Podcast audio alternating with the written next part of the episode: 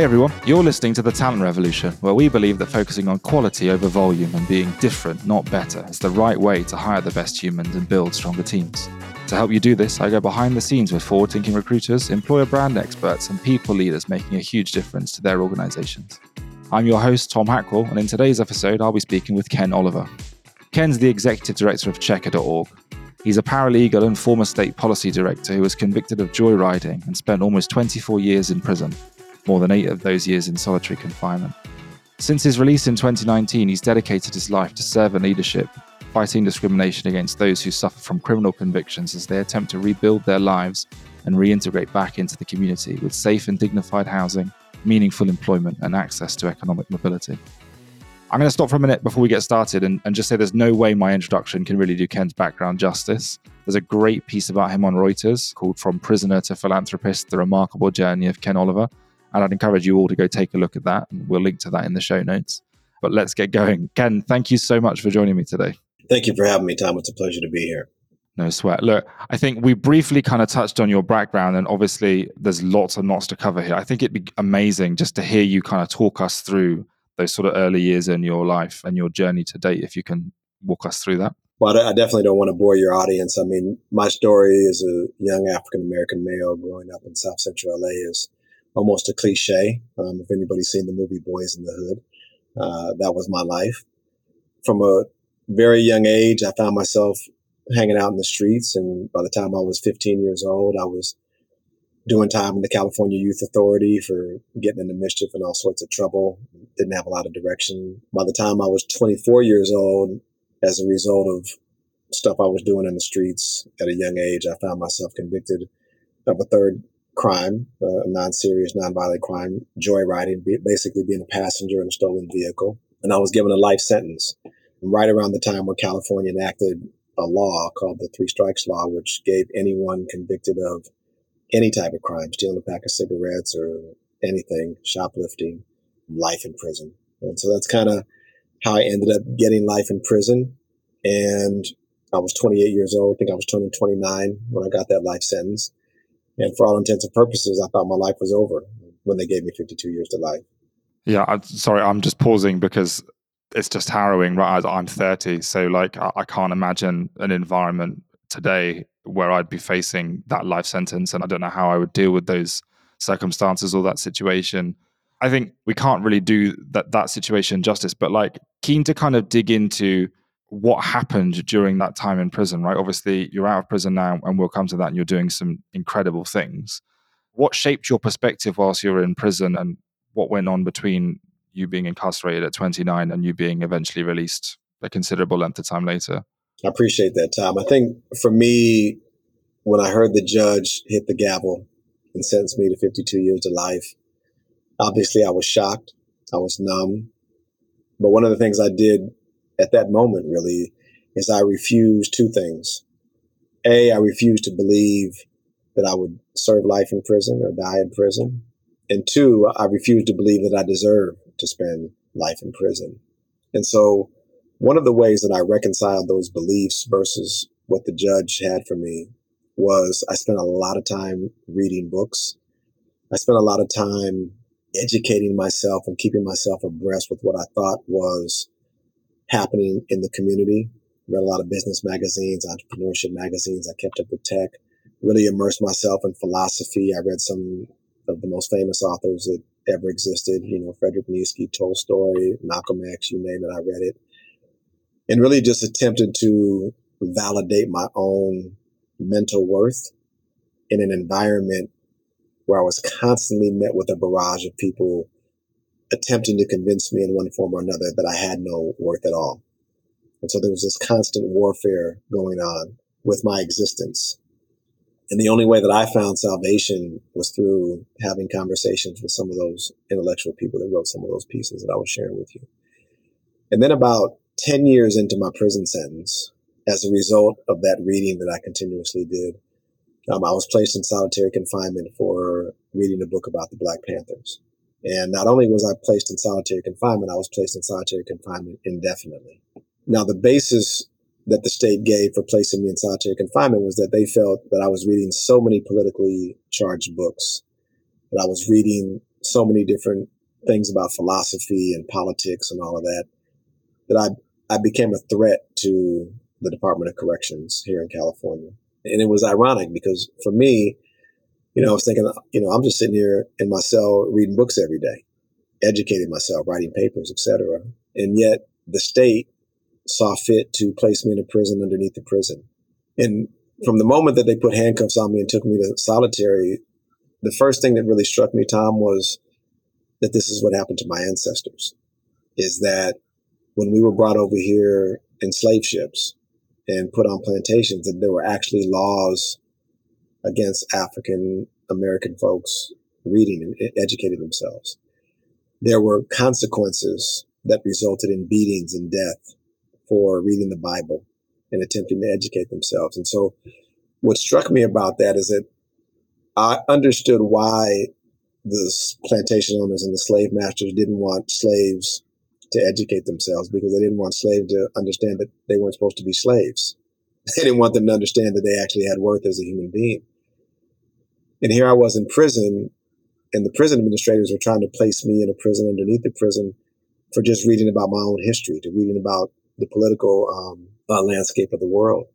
And so I felt very similar that because I was trying to reach that intellectual capacity and, and stimulate that, that I was being harmed because I possibly represented a threat. And in fact, that's what prison officials told me is that they thought that I was a threat to um, the prison system. And so they placed me in solitary confinement indefinitely. And then what I decided to do was I decided to double down on the reading. But this time I turned my reading to the law because I didn't understand how in the year, I think it was 2007 at the time, that I was being placed in solitary confinement indefinitely for reading a, a piece of political literature that you could buy on Amazon books today. I wanted to understand is this what the First Amendment to the Constitution was about? Is this what the 14th Amendment to the Due Process Clause was about in America? And so I just voraciously started reading every single case that ever came out from the United States Supreme Court. I read most individual state Supreme Court cases, probably read over easily a thousand cases when I was in solitary, trying to unpack and unwind the law that allowed what was happening to me to happen. And after doing a lot of that, I filed a civil rights lawsuit against the state of California and the Department of Corrections and federal court. And then with the help of Stanford University, who stepped in to help me, and a law firm by the name of Mayer Brown, which is a big corporate law firm, they stepped in and helped me execute the lawsuit against the state, and the state capitulated, rightfully so, and settled the case and admitted wrongdoing and admitted that I had no wrongdoing. And they paid me a settlement and, and ultimately let me out of prison as a result. I'm going to respond slowly just whilst I digest all the things you're saying, right? But like, there's lots to cover, and I want to get on to what we're here to talk about today, which is this notion of fair chance hiring and your perspective on that and how your experience has, has played into the work you're doing today. I just want to pause before we move on, though, and just understand a bit more about, I think, what we'll collectively call like resilience, right? So, what I'm hearing is you found yourself in these circumstances in prison. I've been reading everything I can about fair chance hiring recently, and all of the statistics and that the numbers are just scary, right? 48,000 different laws making it difficult for incarcerated people upon release to get into the world of work and things like that.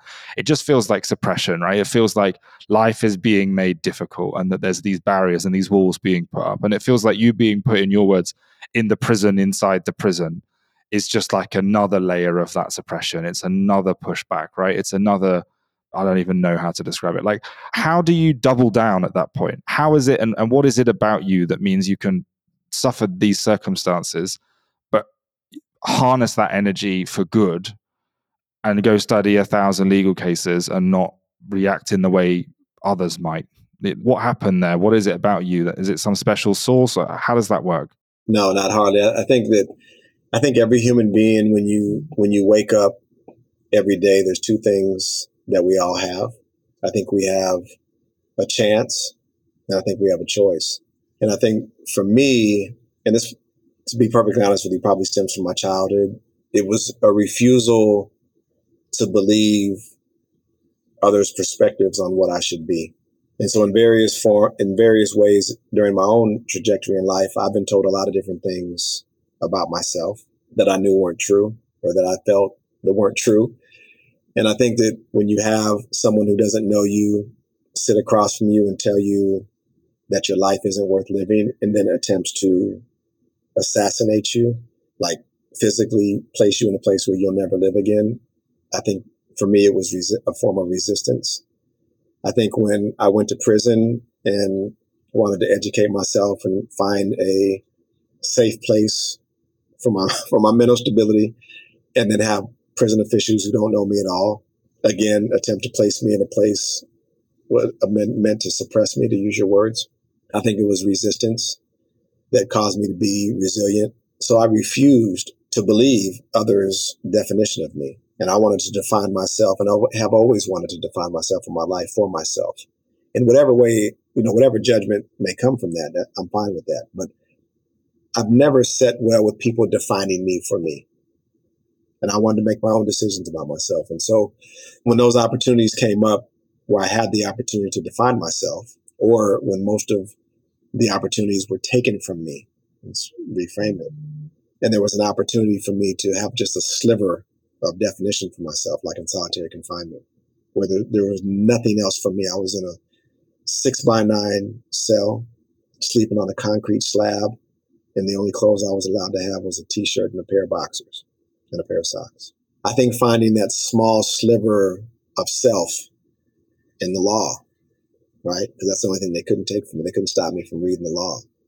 Gave me a piece of freedom to define myself. And law was just the vehicle that took me there. And so that's where I've always found my sense of resilience is finding those small slivers of spaces where I can define myself for myself.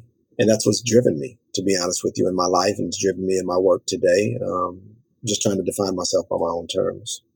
And that, that's kind of what got me through it, to be honest with you.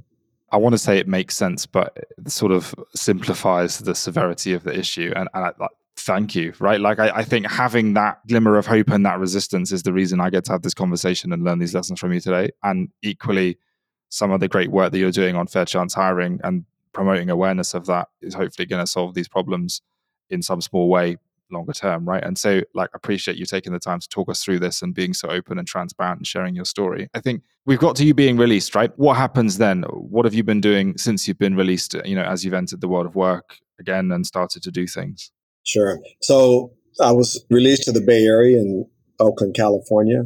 And within the first month that I came home, I got a job as a paralegal at a public interest law firm. And they gave me a chance to work on criminal justice reform from a paralegal perspective. I worked under a couple attorneys. And then about two months into that job, they thought that the company thought that I had a knack for policy policy reform. And so they made me the state policy director and sent me off to Sacramento, California, where our state capital is and our policymakers, and really had me working on a lot of criminal justice reform, things like voting rights for people on parole and child uh, support reform and uh, fines and fees, economic justice, etc. And I really enjoyed that because it gave me the chance to advocate for other people. Even though I had been released, I could advocate to make change. And, and that's something I was very passionate about. And then after I did that for about a year, a friend of mine who I was in prison with was given clemency by Governor Newsom.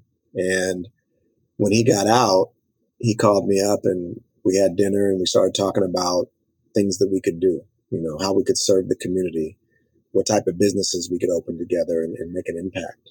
And he convinced me to join him to build an organization uh, called Crop. And there were a team of us, five of us total and we decided that we were going to build what we called at the time the Stanford of Reentry programs. And it was going to be high touch, you know, high support, high expectation, high quality. And we were going to create an environment that allowed people who were formerly incarcerated to come in and perform at a high level, get educated at a high level, and then enter society at a high level with high end work, which is the purpose of this conversation. And because we were in, in, in the Bay Area, we chose for that for the sector that we chose to infiltrate, if you will, was tech. Right. So we, we, we said, okay, we're going to train justice involved people to be involved in the tech sector because that's where most of the economic mobility exists. We live in a technology based economy and, and things are going to continue to go on that trajectory. And so we wanted to get people away from this notion that the only thing you could do was pick up a wheelbarrow and, you know, lug some cement across a plot of land or put on a orange vest and pick up trash on the side of the freeway. That if you did the work, if you accepted personal responsibility for the outcomes that you had in your life, that you could achieve anything. And if you believe that, if you took on that mindset that we were going to build the bridges to help you get there. And so uh, that's what we set out to do. And, uh, you know, we built a lot of partnerships and built a, a program design that convinced the California legislature and the governor to give us almost $30 million to build out the first residential tech centered reentry program in the country, which is a huge honor because the five of us, none of us had been out of prison two years and we all serve life in prison. And for a state government to believe in us and our vision and have the foresight to understand that people with lived experience who've experienced the pain points of a problem probably are the ones that should providing the voice and the solutions and leadership. Took a lot of heart for a state government to do. It took a lot of foresight and took a lot of brass to go against the normal grain and say, hey, I'm going to give this to somebody who just came out of an Ivy League college who thought that they read something in a book and, and had an answer to people who've actually lived it. And we believe in these guys to come up with some solutions for us. So that's what we did. And I was very blessed and honored to be able to participate in that. And then as soon as we got that off the ground, Checkr contacted me about an opportunity that they had to build out a foundation that focused on fair chance hiring. It was interesting because on the one hand, I just got this big, huge contract from the state to build out this huge program. And then on the heels of that, here comes this tech company, a $5 billion tech company who says, we've dedicated our mission, our company mission to fair chance hiring. 6% of our workforce is people that have been formerly incarcerated. And what we want to do is we want to nationalize this movement and normalize fair chance hiring with corporate America. And so there was an opportunity to play at a much bigger level. Imagine if you're on your high school football team and somebody from the NFL comes up and says, Hey, we want you to come impact the NFL in, in this way, right? It was one of those opportunities that um, I couldn't pass up to impact tens of thousands of uh, people who've been impacted by the justice system and get them in a pathway to economic mobility. That's incredible. I think Checkr are a partner of ours for listeners. We love working with Checkr. We think their mission is phenomenal and, and fantastic that we get the chance to talk to Ken and start actually contributing to some of these challenges that Ken's articulating. I think you've used this term fair chance hiring a lot. And we're going to spend a bit of time now digging into A, what that is, B, how organizations can sort of adopt these practices and see hopefully the, the difference that will make. I think, but before we do that, we talked a bit about your experience, but I think um, oftentimes, and again, I've learned a lot having read a lot of this stuff recently. I think oftentimes the severity of the issue for justice involved people exiting the prison system and kind of finding their way into the waterway isn't as understood as it could be, right? Like this is costing tens of billions of dollars a year. This is excluding a huge percentage of the working population from an opportunity. There's more people with a criminal record than before. Like, can you kind of give us a sense of the set of the size and scale of the problem that Fair Chance hiring is designed to address? Sure. So I guess for people to get context on on how big a problem this is in the United States, I guess the first thing we should look at is the numbers, the sure magnitude of how many people this affects. So there's approximately, I think, 350 million people in America. 70 million of those people have some form of a criminal record, either a felony, a misdemeanor, an arrest record that stop them from accessing a lot of the social services a lot of work, a lot of housing, a lot of things that we need on a daily basis to survive in this country. And in fact, those 70 million people face 48,000 different laws that exist, ordinances and laws that exist that prohibit those 70 million people from accessing work, livable wage work, affordable housing, or as I mentioned, other social services that, that people rely on to live on a regular basis. And so when you think about the so what of that, right? There's, I think, almost 90 billion in GDP that's lost as a result of denying people access. We're creating and have created a second class citizenry that occurs in this country, which means you have one tier of citizens that access all of the normal things that we have access to in a middle class economy. And then you have this lower tier of people that can't access the same thing.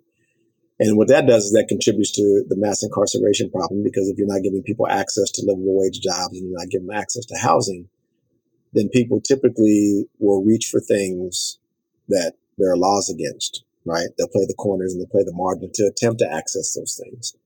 And that's really what we're talking about when we talk about fair chance hiring. We're talking about just access to work. And it's really a no brainer, Tom. I mean, it's not something that we as a society should really be spending a lot of time talking about because this, this country was built upon work and the ability to work. And if you're taking away the opportunity for people to work, then I'm not for sure, and I haven't heard an answer yet of any policymaker that says what we expect grown men and women to do in this country if they're not provided access to work. In addition to that, there's the issue, just the, the moral issue of redemption and the issue of providing people opportunities to rebuild their lives and move on from a mistake or a poor choice that they made. And I'll give you an example. When I talk to people, I love using the sports analogy because I'm a big sports fan. You know, when we look at professional sports, which entertains us all, we all love some form of entertainment. And we look at even in the music industry or movie industry, we see celebrities who do crazy stuff, right? They break laws, they harm spouses, they do all different types of stuff, you know. And in most cases, those people are given second and third and fourth and fifth chances to come back and, and redeem themselves. And, you know, when I look at why a billionaire who has everything to lose takes a chance on a guy to come back on a team when he's had got kicked off two or three other teams, he's had problems with substance abuse and other different types of problems. When I think about why they give that person another chance, it's usually because of the value that's perceived and what that person can bring to the team or the industry or you know whatever. And so I think that, that we have to apply some of that same thinking to the formerly incarcerated community and look at people as human beings and provide them an opportunity if they can provide value, provide them an opportunity to step up and move on, you know, with their lives and, and, and, and obtain a level wage to work so they can take care of their families and become contributing members to the community. Otherwise, you're just creating a society of exiles. And when you create a society of exile, you, you usually create a society of people that are going to play the margins and commit crimes and do other different types of things that stem from poverty very easy to understand analogy. And as I say, like, I think you're right. There's almost nothing to discuss here, right? There's not really a legitimate argument in support of this. Well, I'm going to call it discrimination against this population of people, right? How can organizations that agree with everything that you just said actually make some progress here, right? Like we talk about fair chance, right? What does that mean in practice? How do organizations frame that? How do organizations get in front of these people? And what should they be thinking about when they're doing that? Sure, it's a great question.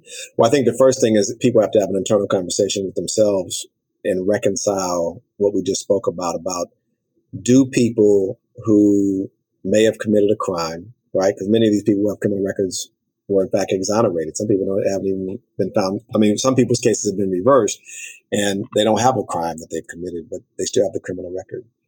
I think the first thing we have to reconcile is do people deserve or should they have a second chance to rebuild their lives? And that's, you know, I've met very few people that say a person shouldn't be given a chance to rebuild their life and move on. And then once we come to that conclusion, like the next question is, well, what can we do to ensure that that happens for folks? Because it's not a zero sum game. It's actually a win win for both sides. It's a win win for community. It's a win win for business. And it's a win win for the person if they're given the opportunity. And so if I'm a business leader, you know, one of the things I have to do is I have to make the decision that this is something that I want to do and not operate in the mythology of, oh, if I hire a person, they're going to rob the place blind at night or they're going to do some other type of destructive thing because the data and the statistics actually don't bear that out at all, right? The data and statistics show that when you give a person who's been marginalized or been part of the criminal justice system an opportunity, especially when it's a opportunity at livable wage and something that they see value in, they're actually the most loyal employees. They're actually suffer the least attrition. They have the most promotion rate right? They get raises more than anybody else at a higher clip. Once a person makes that decision, then the hard work begins. Once you've made that philosophical decision that you're going to open up the workplace to, um, for all people, not just justice impacted people, but all people, and, and be fair in the workplace. Then you have to go and you have to build relationships with community-based organizations, or you contact organizations like Checkr or Dave's Killer Bread Foundation, or the dozens of other organizations that are out there that actually teach HR departments and companies how to do fair chance hiring. it's not really rocket science. It's just building in additional mechanisms in place and understanding how to identify and read background checks and apply the background check to a particular job function. So, for example, the EEOC in the United States, they have a, a formula where it's called nature time nature test, where you take the nature of the crime versus how long it's been since the crime was committed, and then you apply that to the nature of the job. So, for example, if somebody got into a DUI accident and you know harmed somebody and served seven years in prison, is that applicable to somebody who wants to be a financial bank teller? No, the background check probably doesn't add up because having a DUI doesn't have really anything to do with a financial transaction. So we, you really have to go in and, and learn, and there are organizations, including ours, that teach organizations how to do this, how to evaluate the data, and then it's okay. This person actually isn't a risk to my business, which is the case most of the time. Most of the time, a person is not a risk to your business. I can point to 5,000 success stories for every one incident that occurs. And, and, it's actually a lot lesser incidences than normal people who have never been convicted of a crime at all, um, as far as theft, as far as incidents that occur at the workplace, et cetera. So first is the will, Tom, the will and the desire. And then it's just a matter of going through the practical application of learning how to do fair chance hiring, partnering with the right organizations to be able to make that accessible, and then also being very, very specific about the type of talent that you want. We're not asking for employers to give people jobs because people are formerly incarcerated. What we're saying is best person for the job. And if the best person for the job happens to have a criminal conviction, let's take the best person for the job, despite the fact that they had some type of mistake that they occurred that happened in the past, and do that thoughtfully and do that consciously. Look, it all resonates. I think let's say that I'm an organization and I've listened to everything you said. I'm really keen on learning more about fair chance hiring, and we'll talk a bit in a bit about where they can go find more information or more resources out there and how they can learn some of those best practices. And we've got plenty of resources to throw their way from your team. What I'm interested in is what do people not understand about the perspective of of somebody going through this these motions, kind of coming out of prison and looking at entering the world of work for the first time. You know, again, having read a lot of your resources recently, there's lots of really interesting talk around you know the anxiety that these folks may suffer from in terms of entering the world of work and thinking about shift patterns and managing check in with parole and thinking about exclusionary language in job descriptions and sort of not putting their foot forward for those roles and things like that like what are some of these things that people just don't understand about the way people think about this going through this process wow we could probably do a whole show just on that right i think tom what people need to understand first is that having a criminal conviction on your record is like carrying around a scarlet letter. If our listeners could just imagine for a minute the time when they told a lie in their life, right? Even if it was a small white lie. Imagine if every conversation you ever had to have, it was always prefaced with the fact that you were a liar. Make it pretty difficult to get through life. It, it would carry a lot of shame and everything else. And so I think understanding that people who have been convicted of a crime or have a criminal record carry around daily as part of their existence a lot of shame for that error and that mistake. That's punishment enough for anybody for a lifetime. And so when they see job descriptions that, that aren't inclusive, when they run into HR managers who aren't empathetic to situational circumstances that occur in life and come off as very judgmental, those things are terrifying for people who've been formerly incarcerated. I've seen women like run out of rooms crying because, you know, they passed a bad check 20 years ago and, you know, did a year in the county jail and, and, and were trying to apply for a job. And, you know, the person was very judgmental. So I think understanding the challenges and the barriers, and the barriers are vast for people who've been formerly incarcerated. They're vast when it comes to people applying to get housing, where people don't have a safe place to live. They're vast in filling out a job application. I mean, California just now in 2018 passed the Fair Chance Act, which prohibits employers from placing whether a person's been convicted of a, a crime on a job application. And it prohibits employers from even asking the question or doing a background check until after they've been given a, a conditional offer of employment. Those things have done some things to mitigate some of the fears, but they haven't changed the outcomes in reality because there's another trauma that occurs when a person goes through a job interview and they're qualified and the person offers them the job and then they do the background check afterwards. They've got offered the job, and now this big, huge disappointment happens when the person calls. Oh, yeah, by the way, I offered you the job last week, and I know you probably stopped your life and were preparing for this, but now I got to rescind the job offer because you have a something that came up on your record 20 years ago, right? So there's a lot of trauma associated with trying to navigate society when you have this scarlet letter. And, and, and I want to, if I can just back up a little bit, Tom, I want to just be clear about setting the context for where this mindset developed from because I think it's important if you want to change something, you have to understand the source. And this, the source of, of this like civil death, if you will, is a holdover from King's England a thousand years ago, where if you committed a crime, you were in the books civilly dead. You couldn't marry, you couldn't do anything. And in America, we've adopted a lot of that, and we still hold on to a lot of that. That we almost declare people civilly dead in many cases for the right to vote, for the right to do this, for the right to do that. And if we believe in redemption, if we believe that people deserve another opportunity, which I think that most people do, then we have to get away from that perspective. We have to get away from saying that because you did something when you were 19 or you were 22 or you were 24 or whatever the case was, that you don't have a right to rebuild your life and move on and become a contributing member to society. Because that only exacerbates the problem when you do that in America. So I think exercising in empathy and providing space for people to rebuild, to regroup, and to show what they're made of is key if we're going to make a dent in mass incarceration in the United States and really change the rates of recidivism that have plagued the society for the last 50 years. You've spent some time there talking about a whole range of things, right? But I want to focus in on the word trauma and I want to focus in on uh, the experience you talk about there with job offers being rescinded and the concern around that background check and having that scarlet letter of that criminal record for life. Can you talk a bit about what you're doing at Checkr.org or the Checkr Foundation to sort of try and stymie some of those problems and, and try and address that issue head on? So one of the reasons I'm at Checkr Tom, and I'm really excited about being at Checkr is the fact that Checkr and its company of 900 people has dedicated its corporate mission to fair chance hiring. And, and what that means is, is that Checkr is perpetually curious about how to solve the problem of fairness in the workplace as an HR solutions company.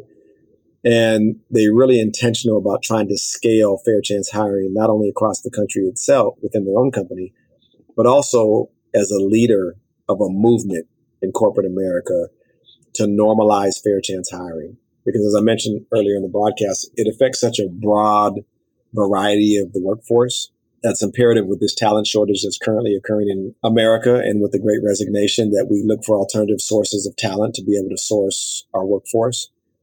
And there's no legitimate reason about why, when you have that many willing workers in this country, that we should be excluding large swaths of the population that way. So, Checkr, one of the things that we're doing is we're spending a lot of time focusing on skill development for formerly incarcerated people the prison system in this country does an abysmal job at actually providing marketable skill sets for people. We know that black and brown people specifically have not always been included in the technology based and knowledge based economy. So we're doing all different types of things in reference to certification programs and education programs to give people the skills necessary to compete when it comes to the knowledge based economy. We are also working with employers all across this country to train them and teach them how to do fair chance hiring teaching them about the metrics, teaching them about the stakeholders, teaching them about the culture that they have to build within their company to be able to make this a normalized practice. And we're also spending time in the policy and advocacy space where we're working with policymakers to be able to create incentives for employers, whether it's salary share agreements, tax incentives, et cetera, budgetary resources that help support training programs, et cetera, to really help keep the ball rolling and the traction rolling with getting these people back to work and providing them economic mobility. The reason that's important, Tom, is because at the end of the day, we have to sit and ask ourselves what is the number one cause of mass incarceration? Why are people going to prison in such droves? And what was driving all of this? And the data shows that the number one driver of incarceration is poverty. Data shows on the other side that the number one thing that alleviates poverty is education and work. And so it's not really rocket science. It's really just a matter of the will.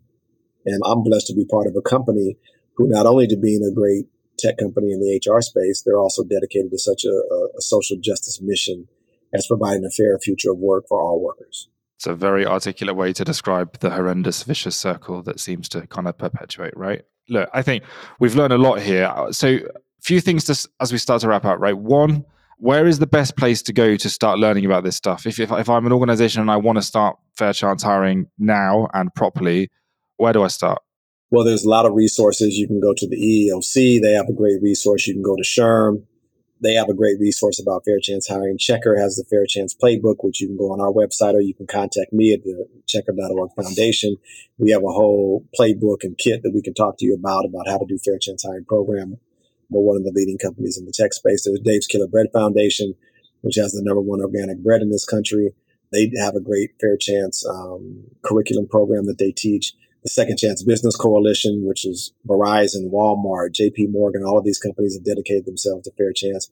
Educate yourself or have your HR teams educate themselves and create a program, right? Talk to others who have done it, see what the pitfalls are, do your SWOT analysis, figure it out, and then join with others, community based organizations, other companies to onboard and implement these types of programs. And they pay off in spades. They pay off for your bottom line. There's a great business case. There's a great book called Untapped Talent that Jeffrey Korzenik, an investment banker, wrote last year that really makes a great, great business case for untapped talent, fair chance talent in this country. So, yeah, you can also email me, right? I'm more than glad to speak to any company in the country. I speak to companies every week about how to do fair chance hiring programs, and I'm more than glad to help.